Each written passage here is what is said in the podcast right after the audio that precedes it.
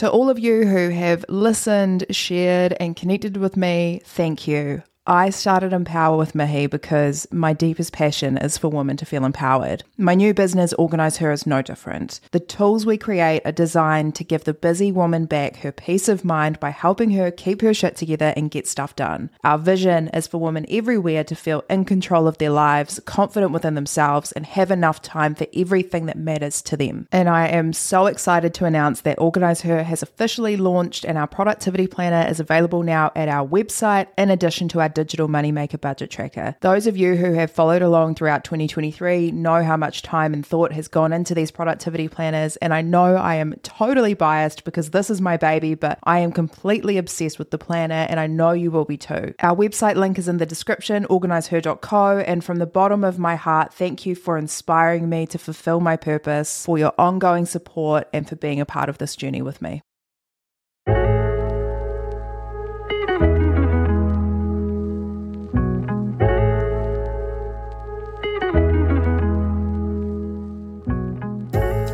Kia ora and welcome to Empower, the podcast that has one sole purpose, which is to inspire you to live your best life as your best self.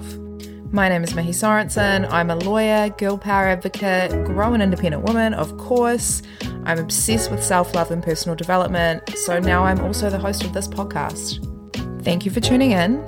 I will do my best to make sure that you can take something meaningful from this podcast and apply it to your everyday life.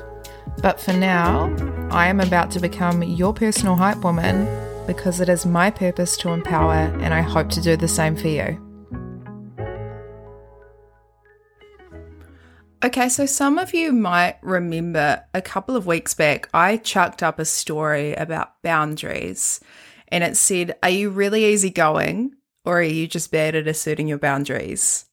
And I chucked up a poll for my Instagram followers on Empower with Mihi to vote on as to whether they would call themselves easygoing or bad at asserting boundaries. And the overwhelming majority, like 90% of them, said they needed help with boundaries. So here we are. I've already done an episode on boundaries, but I want to make things as practical as possible. So today we're going to keep it simple. When was the last time you said something was okay when it's not? Or when was the last time you said you were fine when really you weren't? And you know what I'm talking about. It's when you and your man or your missus or your person have like a low level tussle, a bit of a word rumble, and a few minutes pass and they hit you with what's wrong. And you respond immediately and instantly with nothing. I'm fine. I'm all good. Nothing's wrong. But you aren't fine and something is wrong. if you haven't experienced this, then you really are missing out on a key human experience without a doubt. But for the majority of us that have experienced this, some more recently than others, this is a perfect example of why we struggle to assert boundaries, and consequently, the person who appears to be breaking your boundaries may not even realize that they're breaking your boundaries because you haven't even communicated what they are. Failing to express or communicate how you really feel impairs your ability to assert your boundaries. We need to learn to understand and articulate our feelings clearly before we can effectively communicate our boundaries. So, why do we say things are okay when they're not? Or why do we say we're fine when we're not? We do it to avoid conflict.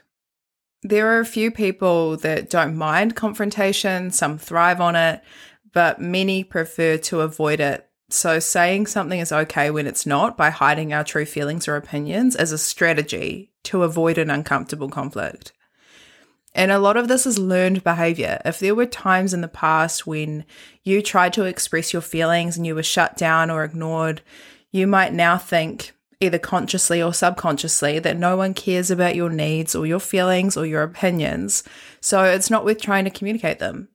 If you fear being perceived as difficult or a burden on others, you tend to accept whatever out of fear that conflict, abandonment, or rejection may arise if you ask for too much. But your feelings are important, your opinions are important, your voice matters. And if anyone tells you otherwise, they aren't good for you. It is exhausting to constantly suppress how you really feel because you don't want to be difficult or upset someone or risk conflict. Not only is it living inauthentically, but it's also just like stripping you of all that makes you you. And that's zombie behavior. Nine times out of 10, expressing yourself respectfully with assertiveness won't cause any conflict with the person receiving it. And if it does, and if you really have expressed yourself respectfully, that's a them problem. And it's not your responsibility to carry that. The only thing that you can be responsible for is you. And the best thing you can do for yourself is live authentically as you. Let me refer to a post by someone I follow on Instagram. Her handle is Holistically Grace. And the post is all about what we're talking about here. She says, You don't have to say okay if it's not. If you're disappointed by the lack of support you receive from a friend, say it. If you're angry that a family member crossed your boundaries, say it. If you're sad that your partner didn't follow through with a plan, say it. If you got left out of a social gathering and feel neglected, say it. If you're putting more into a relationship than you're getting back and you feel taken advantage of, say it. I saw that post and I was like, yes, this is exactly what we need to hear. Just say it. There is so much power in expressing how you really feel, so just say it. Moral of the story don't say you're okay if you're not. Don't say everything is fine if it's not. We need to acknowledge that we're not fine if we're not, and we need to express that in a way that is healthy and then look at what needs to change so that things are fine. Even if it just means saying, actually, you know what? I'm not all good right now, but I will be. That is so much better than even denying that your feelings exist because at least you're being honest. The sooner you can start being honest with yourself and the people around you about how you're really feeling, the better you will feel, trust me. And I really mean that. When someone asks you if everything's okay, or if you're fine, or if there's a problem, and you respond, Yeah, everything's all good, I'm all good, I'm fine, there isn't a problem. But there is a problem and everything isn't fine and you're not all good. What will happen is all of those feelings that you're feeling will ruminate. You won't be able to let them go. You won't be able to think about anything else. You'll become progressively more resentful. And that's not fair because the person to whom you responded, nah, everything's all good, should be able to take your word for it that everything's fine. And if you haven't communicated that everything isn't fine, but you still kind of expect them to just know, that's toxic. And some of you might need to hear that. And it's not an attack because the old me used to do that all the time until I was confronted and told that that behavior was toxic. And then I realized that's shit. I take people on their word, so people should be able to do the same with me. Anyways, that's all I've got for you today. Short and sweet. I like them that way. But then I have the long guest episodes, and every now and then I have a bit of a long one just to mix it up, you know, keep you guys guessing. if you like this episode, I'd really appreciate it if you follow along to the podcast, give it a rating, follow on the socials. All of those are linked in the description. Don't forget to, you can also sign up for a free 30 day trial with Audible at audibletrial.com slash empower. That's E M P O W E R. It comes with one free credit to use on any title and you can cancel at any time.